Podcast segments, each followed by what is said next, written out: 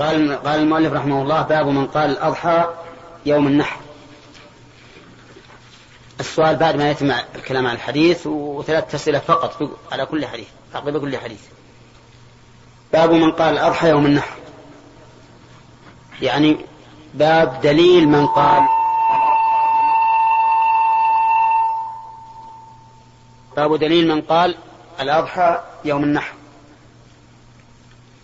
والعلماء اختلفوا في هذه المسألة على أقوال. منهم من قال إن النحر يكون في في اليوم فقط في يوم الأضحى فقط ولا يتعداه إلى غيره. ومنهم من قال إنه في يوم الأضحى وفي يومين بعده. ومنهم من قال في يوم الأضحى وفي ثلاثة أيام بعده. ثم اختلف القائلون بإضافة اليومين أو الثلاثة إلى يوم العيد هل يجزئ الذبح في الليل أو لا يجزئ؟ على قولين. ومن العلماء من يقول يمتد النحر إلى آخر يوم من شهر ذي الحجة. وأقرب الأقوال إلى الصواب في هذا أنه يوم النحر وثلاثة أيام بعده. لقول النبي صلى الله عليه وسلم أيام التشريق أيام أكل وشرب وذكر لله عز وجل. وقد روي عنه صلى الله عليه وسلم أنه قال كل أيام التشريق ذبح أي يذبح فيها. ولأن هذه الأيام اشتركت كلها في أحكام متعددة. فما الذي يخرج اليوم الثالث عنها أن يكون وقتا للذبح؟ فالصواب أن أيام الذبح أربعة يوم العيد وثلاثة أيام بعده ثم ذكر المؤلف هذا الحديث العظيم وهو قول الرسول عليه الصلاة والسلام الزمان قد استدار كهيئته يوم خلق الله السماوات والأرض. الزمان هو الأيام والليالي واستدار كهيئته يوم خلق الله السماوات والأرض. قال بعض العلماء إن المراد بالهيئة هنا استواء الليل والنهار لأن حج الرسول عليه الصلاة والسلام كان في ذلك الوقت. وقيل أن المراد به استدار أي صار المحرم في مكانه الذي عينه الله تعالى فيه وهو بين ذي الحجة وصفر. وكانوا في الجاهلية ينسئون المحرم ينسئون المحرم إذا احتاجوا إلى القتال فيه. يجعلون المحرم في وقت صفر يجعلونها في وقت صفر وهذا هو قوله تعالى إن من النسيء زيادته في الكفر. يضل به الذين كفروا يحلونه عاما ويحرمونه عاما. ثم قال السنة اثنا عشر شهرا منها أربعة حرم ثلاث متواليات ذو القعدة وذو الحجة والمحرم. يقول السنة اثنا عشر شهرا. هذا خبر من الرسول عليه الصلاة والسلام الذي لا ينطق عن الهوى.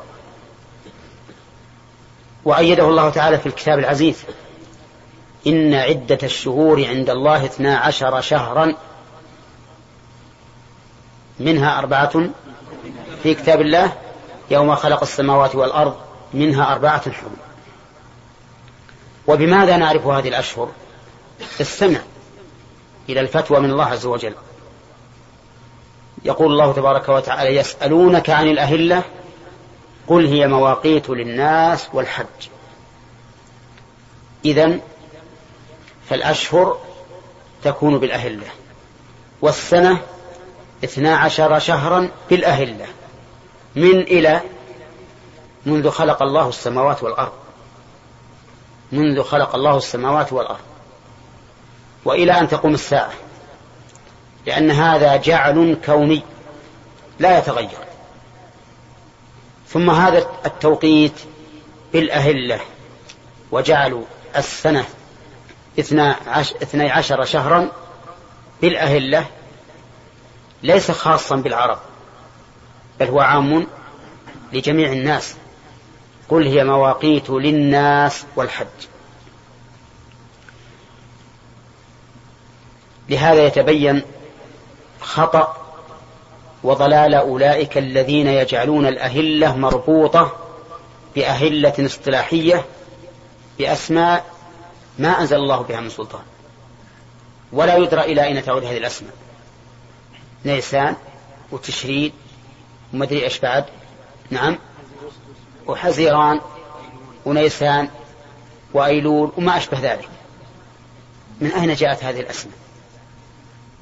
كيف يعدل المسلمون عن عن التسميات التي جاءت على لسان محمد صلى الله عليه وسلم؟ وكيف يعدل المسلمون عن التوقيت الشهر الذي جعله الله عز وجل ميقاتا للناس إلى هذه الأشهر التي هي عبارة عن أشهر وهمية وهمية. ما ما ما ما, ما لها قبول. ولا يدرى من أين جاءت. أظن بعضها يصل إلى 31 أو 32 ها؟ 31 وبعضها 28 ثلاثة أيام. الفرق بين الشهر والشهر. فمن جعل هذا الفرق؟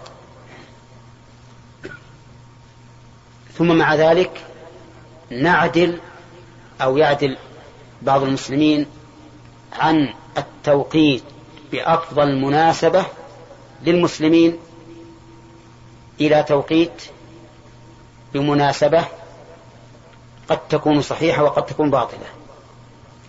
عدلوا عن المناسبة الهجرية إلى الميلادية. إلى الميلادية.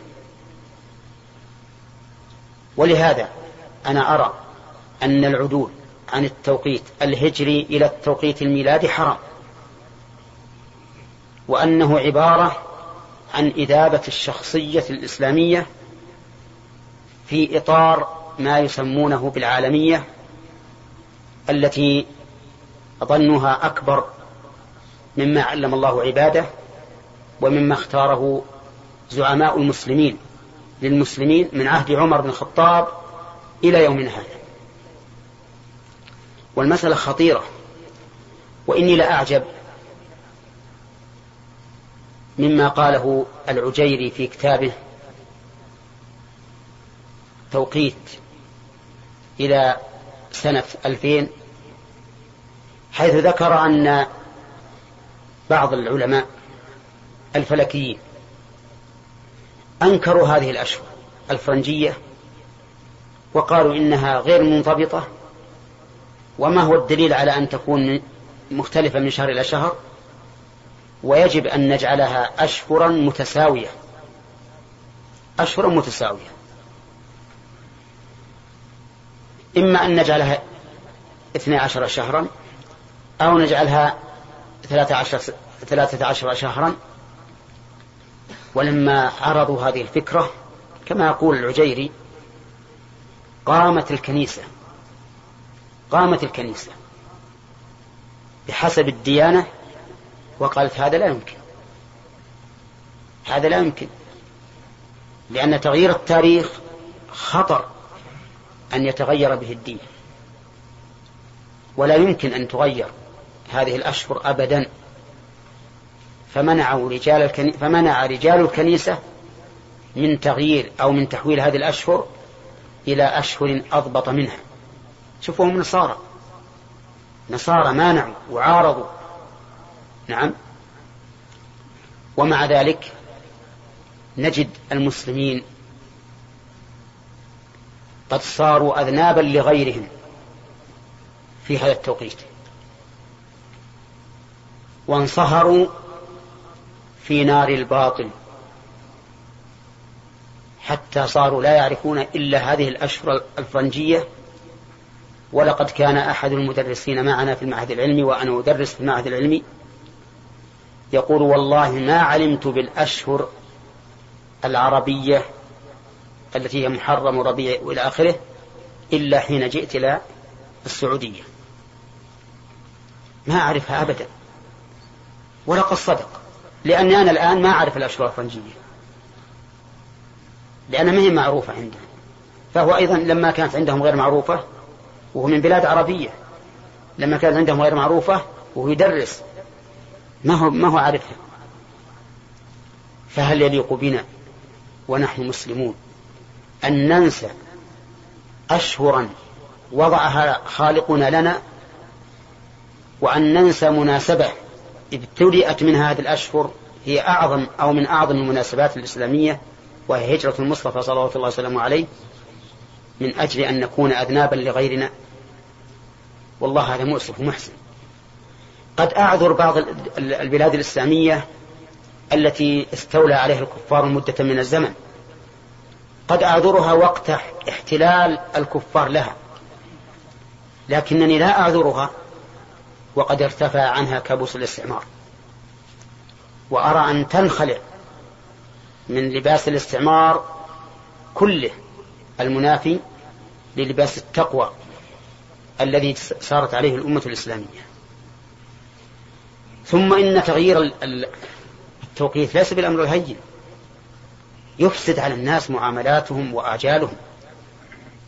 فيه آجال أعمار. ولد مثلا في سنة 1350 ولد في سنة 1350 إذا غير التاريخ فبدل من أن يكون إذا إذا بلغ إلى 1330 1430 بدل من أن يكون له 80 سنة سوف يكون له أقل أقل من 80 سنة. إذا كان بيت مؤجر مئة سنة تبتدئ من سنة 1350 تنتهي ب 1450 لكن إذا عدنا إلى الميلادي ها تنتهي بعد. تنتهي بعد لهذا يعتبر انتقال المسلمين من التاريخ الإسلامي الهجري العربي الإلهي إلى هذا التاريخ الوهمي الباطل يعتبر تقهقرا وليس بتقدم. ويعتبر تبعية وليست استقلالية مع أن المسلم يجب أن يستقل بشخصه وأن يكون أمة وأن يأخذ بما جاء في كتاب الله وسنة رسوله صلى الله عليه وسلم ولو خالفه أهل الأرض وأن يعلم أنه إذا حمل هذه الراية بصدق فستكون له الغلبة له ولو اجتمع عليهم من بأقطارها. إن كثيرا من البسطاء في عقولهم الضعفاء في أديانهم. يظنون أن الأمم الكافرة اليوم على قوة لا يقهرها أي قوة. وما مثل هؤلاء إلا كمثل عاد حين استكبروا في الأرض وقالوا من أشد منا قوة؟ قال الله تعالى أولم يروا أن الله الذي خلقهم هو أشد منهم قوة. وكانوا بآياتنا يجحدون. وتأمل لماذا قال الله الذي خلقهم ولم يقل أن الله أقوى منهم. ليبين أن هذا مخلوق والخالق أشد قوة من المخلوق. وأنك كائن بعد العدم وستكون عدما بعد الكون. ونقول لهؤلاء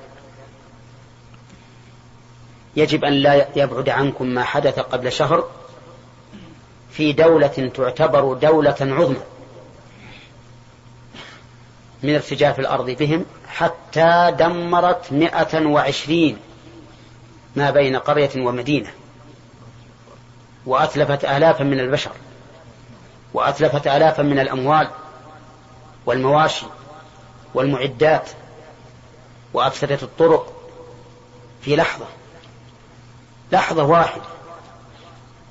بدون إقامة طائرات ومحركات وصواريخ بدون شيء. بلحظة واحدة وما أمرنا إلا واحدة كلمح بالبصر. دمرت على هؤلاء بلادهم. هذه القوة العظيمة التي أوجبت لزعيم تلك الدولة أن يقطع زياراته الرسمية ليسلي شعبه إذا كان بينهم ثم لم يقر له قرار حتى ذهب برأس بنفسه ليقف على مكان الحادث. ثم ماذا حصل في التعليق على هذه الحادثة؟ نعم. ماذا حدث؟ ها ظواهر طبيعية وينسون الخالق الذي دبرها عز وجل حتى دمرها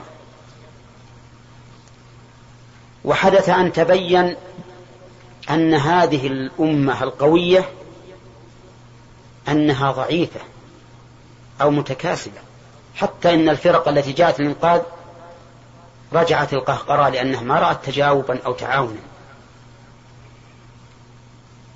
فأين القوة؟ أقول لو أننا لم نكن أذنابا يا جماعة لو كان المسلمون أمة مستقلة ترفع راية الإسلام حقا وتطبقه في نفسها قبل أن تدعو غيرها إليه ما استطاع أحد أن يقابلها أبدا. إني أقول لكم إن هذا الزعيم هذا الزعيم يقول لا بشخصه ولكن بجنسه. يقول لو أن الأمة الإسلامية طبقت الإسلام حقا لملك ما تحت أقدامها. أليس كذلك؟ أقول أنه يقول بجنسه لا بشخصه. لأن أعظم سلطان في عهد الرسالة سلطان هرقل وكسرى. وهرقل لما قال له أبو سفيان عن صفات الرسول عليه الصلاة والسلام وأتباعه ماذا قال؟ قال لئن كان ما تقول حقا فسيملك ما تحت قدمي هاتين. سيملك ما تحت قدمي هاتين. والسلطان في ذلك الوقت كسلطان رؤساء الدول الكبرى في هذا الوقت. سلطان هرقل في ذلك الوقت كسلطان رؤساء الدول الدول الكبرى في هذا الوقت. وأنا أقول لو أن المسلمين استقلوا بأنفسهم استقلالا إسلاميا لملكوا ما تحت أقدام رؤساء الكفر اليوم. بأمر الله. ولكن الله حكيم عز وجل. لو شاء ربك ما صار هذا الأمر الذي نحن فيه الآن ولكن الواجب علينا أن نتماسك وأن يقوم أهل العلم بدعوة الشعوب عموما والحكام إن استطاعوا خصوصا إلى نبذ التبعية وإلى الاستقلال الذاتي بديننا ومعالم ديننا وكل ما تمليه علينا المروءة الإسلامية التي تتمثل بتلك الشخصية الفذة. أما أن ننظر ما عليه هذه الأمم ويبهروننا وننبهر فنلهث وراءهم فيما في التقاط ما يخلفونه من مساوئ الأخلاق. فهذا ما يليق بنا أبدا. الذي يجب في حقنا أن نكون نحن الأمام لا أقول الأمام بصنائعنا لأننا إلى الآن ما بدأنا ولا أول درجة لكن نحن الأمام في أخلاقنا في ديننا في التمسك به في التعصب له. لا لأنه دين ديننا ومن العجب أن بعض الناس ينفر من كلمة التعصب الديني مع أن ما تعصبنا. هم الذين تخلفوا عما نتعصب له نحن. لأن هذا الدين دين من؟ دين الله دين ربنا وربهم. يجب عليهم أن يتمسكوا به. فنحن تعصبنا له لنقويه لأنه دين الله وهم الذين تخلفوا عنه. أما لو جئنا بشيء صنعناه بأيدينا كان نقول خبزنا لنا وخبزهم لهم. لكن شيء شرعه ربنا وربهم يجب عليهم أن يتعصبوا له كما نتعصب له نحن وإلا فنحن نفخر أننا نتعصب لديننا لأننا نؤمن ونسأل الله أن يثبتنا على هذا الإيمان ويزيدنا منه. نؤمن بأنه دين الله عز وجل وأنه لا دين للبشرية سواه. فلماذا لا نتخذ من, من أنفسنا شخصية قوية. ترى أن الناس كلهم وراءها. ولا حرج علينا إذا نحن افتخرنا حتى نرى الناس وراءنا وهم متخلفون عن الإسلام. ولو أننا طبقنا الإسلام بحذافيره حقيقة ما سبقنا هؤلاء ولا في الصناعة. لكن تعرفون ما جرى للإسلام في العصور الوسطى من الفتن الفكرية والفتن الاجتماعية؟ أودت إلى أن يتأخر المسلمون هذا التأخر ويتمزق المسلمون هذا التمزق ثم صار هؤلاء الكفرة يدخلون عليهم من كل جانب ويخلخلونهم. فأنا أقول التوقيت الحقيقي توقيت الخالق الذي وضعه لخلقه وهو لا وهو الأشهر الهلالية. إن عدة شهور عند الله 12 شهرا في كتاب الله يوم خلق السماوات والأرض وإلى أن تقوم الساعة.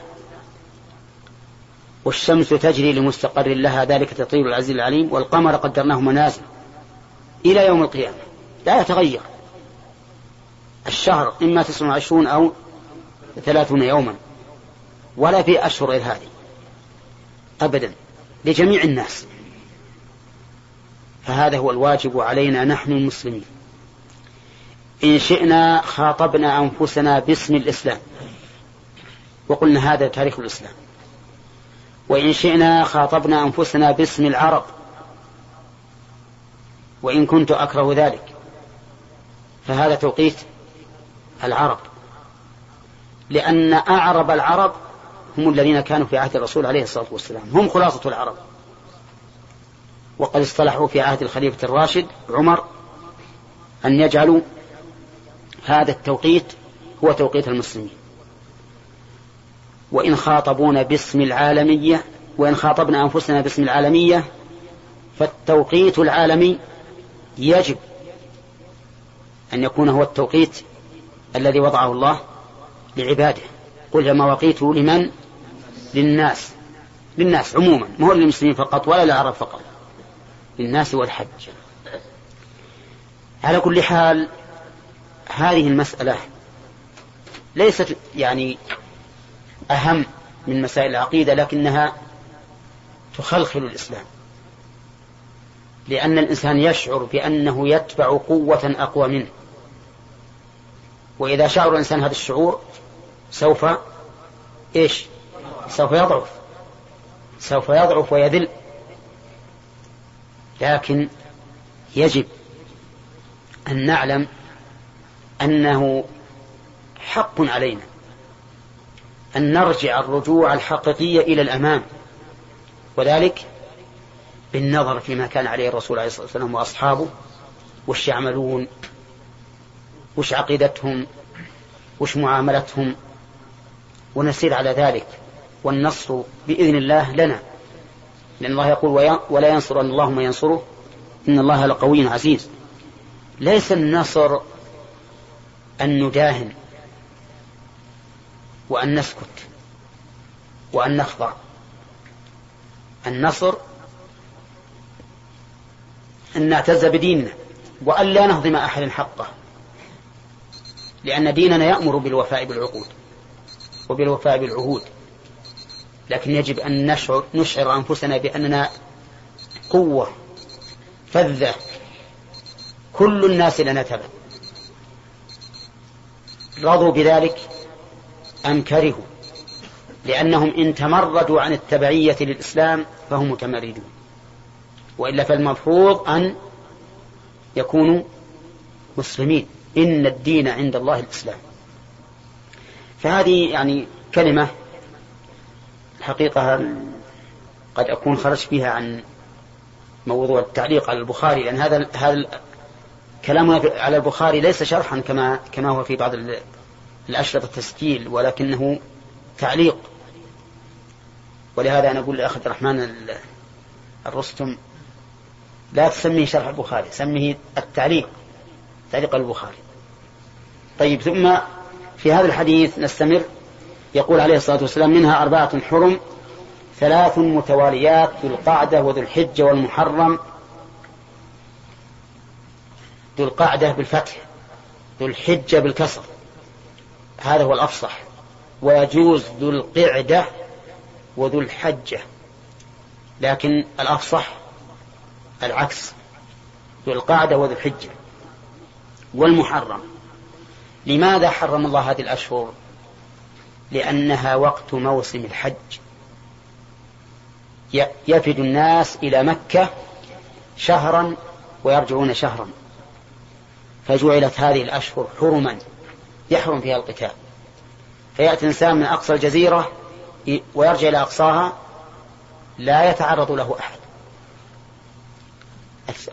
أما الرابع فهو يقول رجب مضر الذي بين جمادى وشعبان وكأن هناك رجب رجبا آخر ليس رجب مضر وليس في هذا المكان.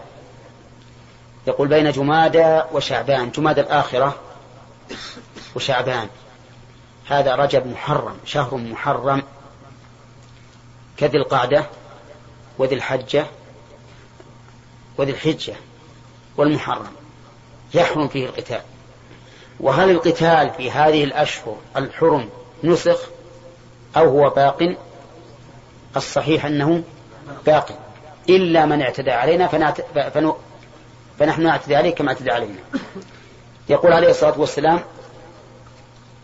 أي شهر هذا يسألهم وهو يعلم ولا ما يعلم؟ يعلم. لكن للتنبيه وتقرير ما سيلقى عليهم أي شهر هذا؟ قلنا الله ورسوله أعلم فسكت حتى ظننا أنه سيسميه بغير اسمه الله ورسوله أعلم فيها إشكال. وهو اقتران علم الرسول بعلم الله بواو تقتضي المساواة. وهذا فيه إشكال. ولكن الجواب عنه أن يقال إذا كان الأمر من الأمور الشرعية فلا بأس أن تقول الله ورسوله أعلم. وذلك لأن ما عند الرسول عليه الصلاة والسلام من الشرع هو من عند الله. من شرع الله. فالعلم الذي عند الرسول مثلا هو علم عند الله.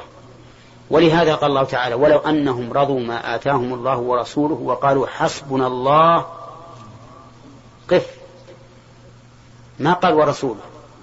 حسبنا الله. سيؤتينا الله من فضله ورسوله. لأن هذا الإيتاء إيتاء شرعي. وإيتاء النبي صلى الله عليه وسلم الشرعي من إيتاء الله. ففي الحقيقة أن هذا الإيتاء ليس ليس الرسول صلى الله عليه وسلم مستقلا به بل هو من إيتاء الله. أما إذا كان الأمر كونيا فالرسول صلى الله عليه وسلم رسول شريعة. ما هو رسول كون وقدر. إن كان كونيا فإنه يؤتى بالعطف. بإيش؟ بإيش؟ بثم. ولهذا لما قال الرجل للرسول صلى الله عليه وسلم ما شاء الله وشئت قال أجعلتني لله ندا ما شاء الله وحده هذا هو الفرق. وفي سكوت الرسول عليه الصلاة والسلام حسن تعليم. حسن تعليم.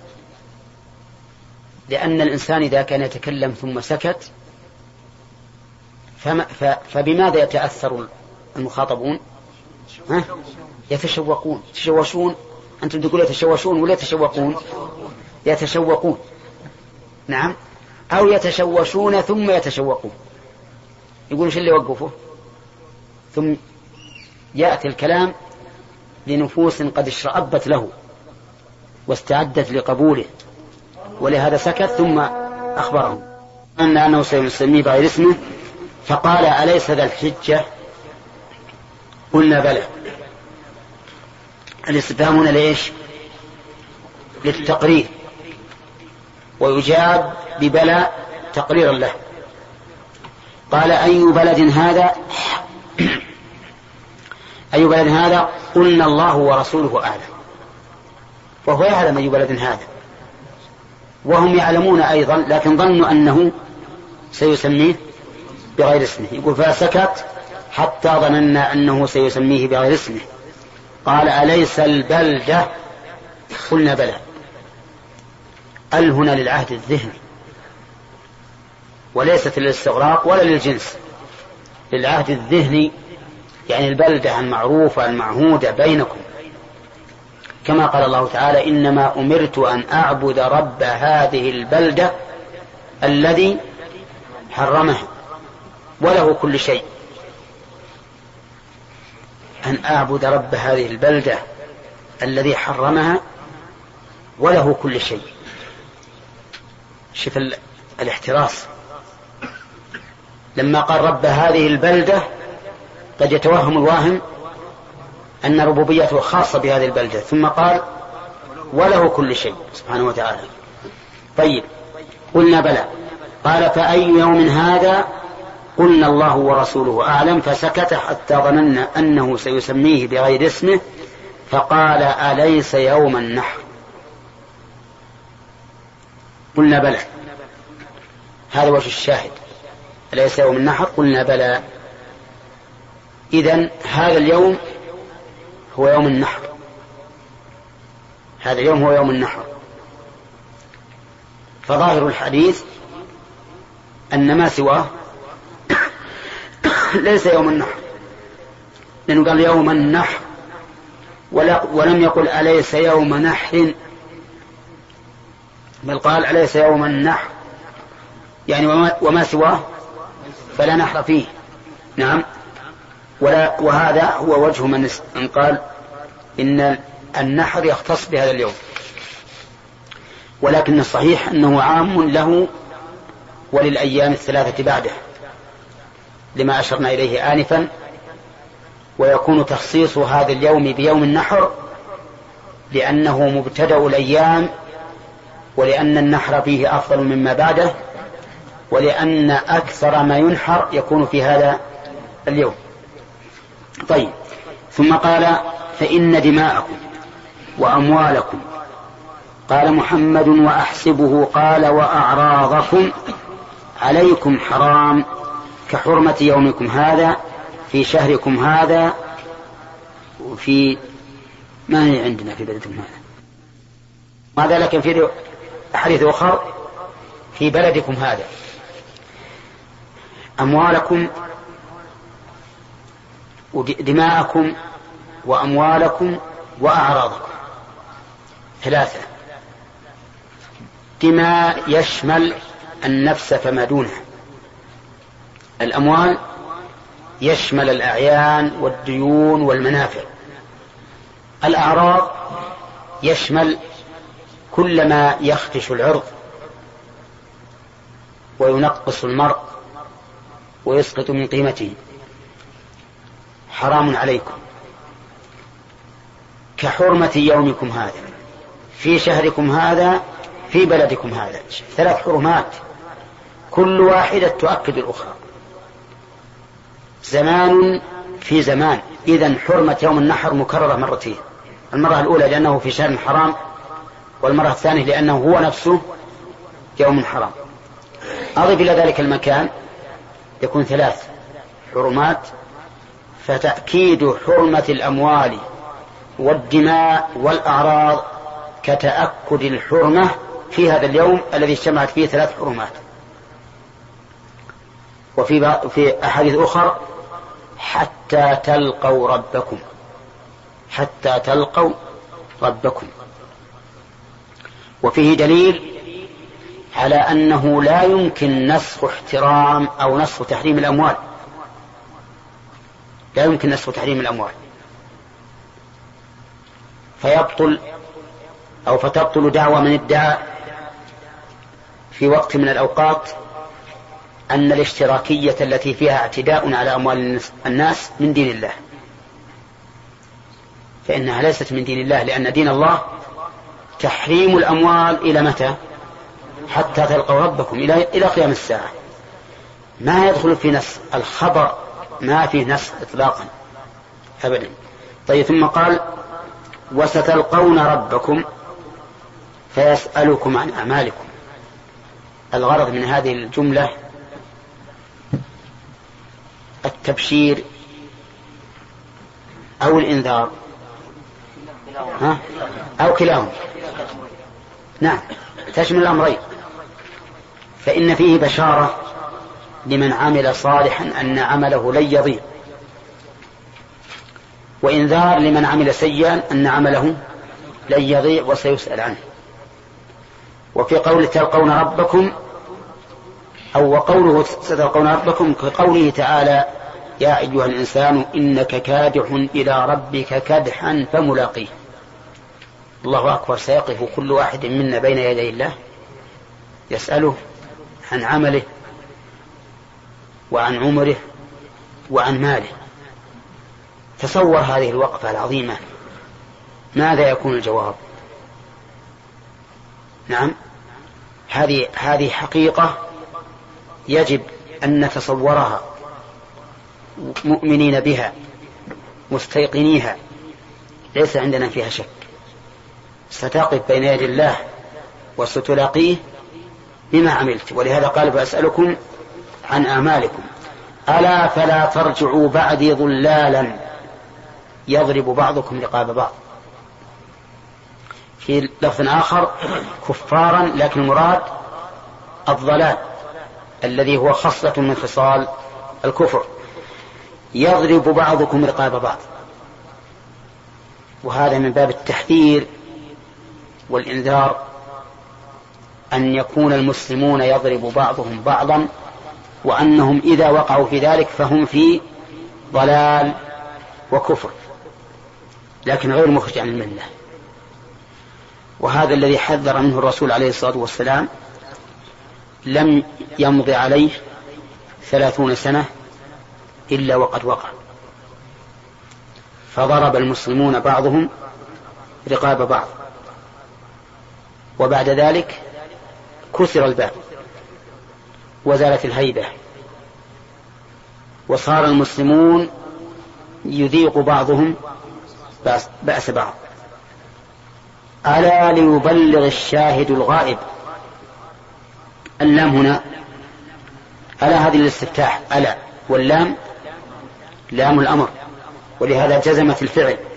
ليبلغ الشاهد الغائب. لكن كسر الفعل لالتقاء الساكنين. من الشاهد؟ الشاهد خطبته.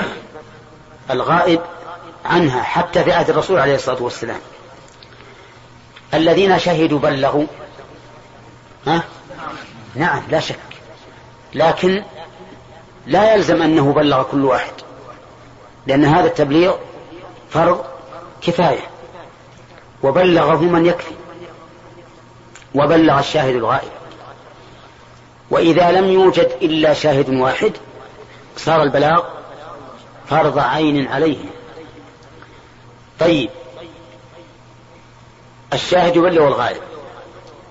ومن بعد تلك الخطبة كيف نسميه شاهدا؟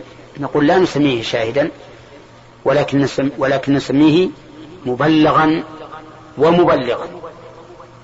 مبلغا لأنه بلغه الشاهد ومبلغا لأنه يجب عليه أن يبلغ. كما قال الرسول صلى الله عليه وسلم بلغوا عني ولو آية قال فلعل بعض من يبلغه أن يكون أوعى له من بعض من سمع اللهم صل وسلم شفا احتراز فلعل بعض بعض فلعل بعض من يبلغ أن يكون أوعى له من بعض من سمعه. ولم يقل كل.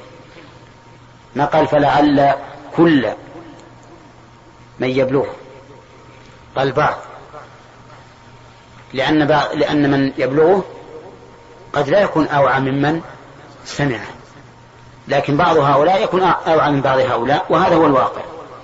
وقوله أوعى يعني أحفظ وأفهم وأعلم. ألا هل بلغت؟ ألا هل بلغت؟ قالوا نعم. ونحن نشهد أنه بلغ عليه الصلاة والسلام البلاغ المبين وأنه لم يدع مجالا يبلغ فيه إلا بلغ عموما أو خصوصا. يبلغ إذا دعت الحاجة الحاجة إلى التبليغ بلسان الحال أو بلسان المقال. هذا الحديث العظيم فيه فوائد عظيمة في الحقيقة لكننا لسنا بصدد تعدادها لأن المقصود ذكر الشاهد وهو قوله أليس يوم النحر؟ أليس يوم النحر؟ نعم.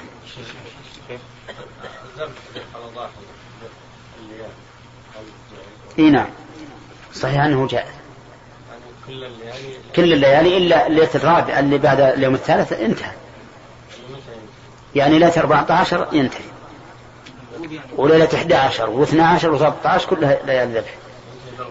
بغروب الشمس ليله 13 يوم 13 نعم.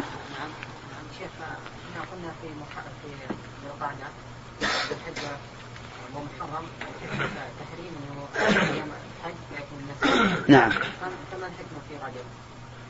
الحكمة في رجب أنهم كانوا في, في الجاهلية يعتادون الاعتمار فيه. فلذلك جعل هذا حريما للعمرة. هكذا قيل.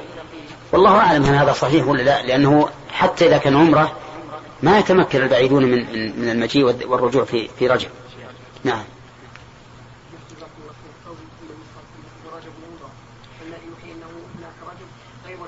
نعم. كما هو ويعني قوله رجب مضر يعني رجب المعروف عند عند العرب. مضر من العرب. قبيلة من قبائل العرب من أكبر قبائل العرب. كيف هذا الشهر ينسب يقال له رجب مضر هم الذين يسموه أو هم أول من, من احترمه؟ ما ندري هذا السبب فيها ما ندري. ما أدري. إذا كان إذا ما ذكر عندك في الفتح ما أدري عنه. ما أدري عنه. نعم. باب الأضحى. باب الأضحى والمنحر المصلى لا. نعم نعم. إلا صح.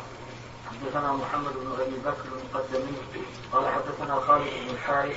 قال حدثنا عبيد الله عن نافع. قال كان عبد الله ينحر في المنحر. قال عبيد الله يعني منحر النبي صلى الله عليه وسلم. حدثنا يحيى بن بكير قال حدثنا الليث عن كثير بن فرقد عن نافع أن ابن عمر رضي الله عنهما أخبره قال كان رسول الله صلى الله عليه وسلم يذبح وينحر بالمصلى. طيب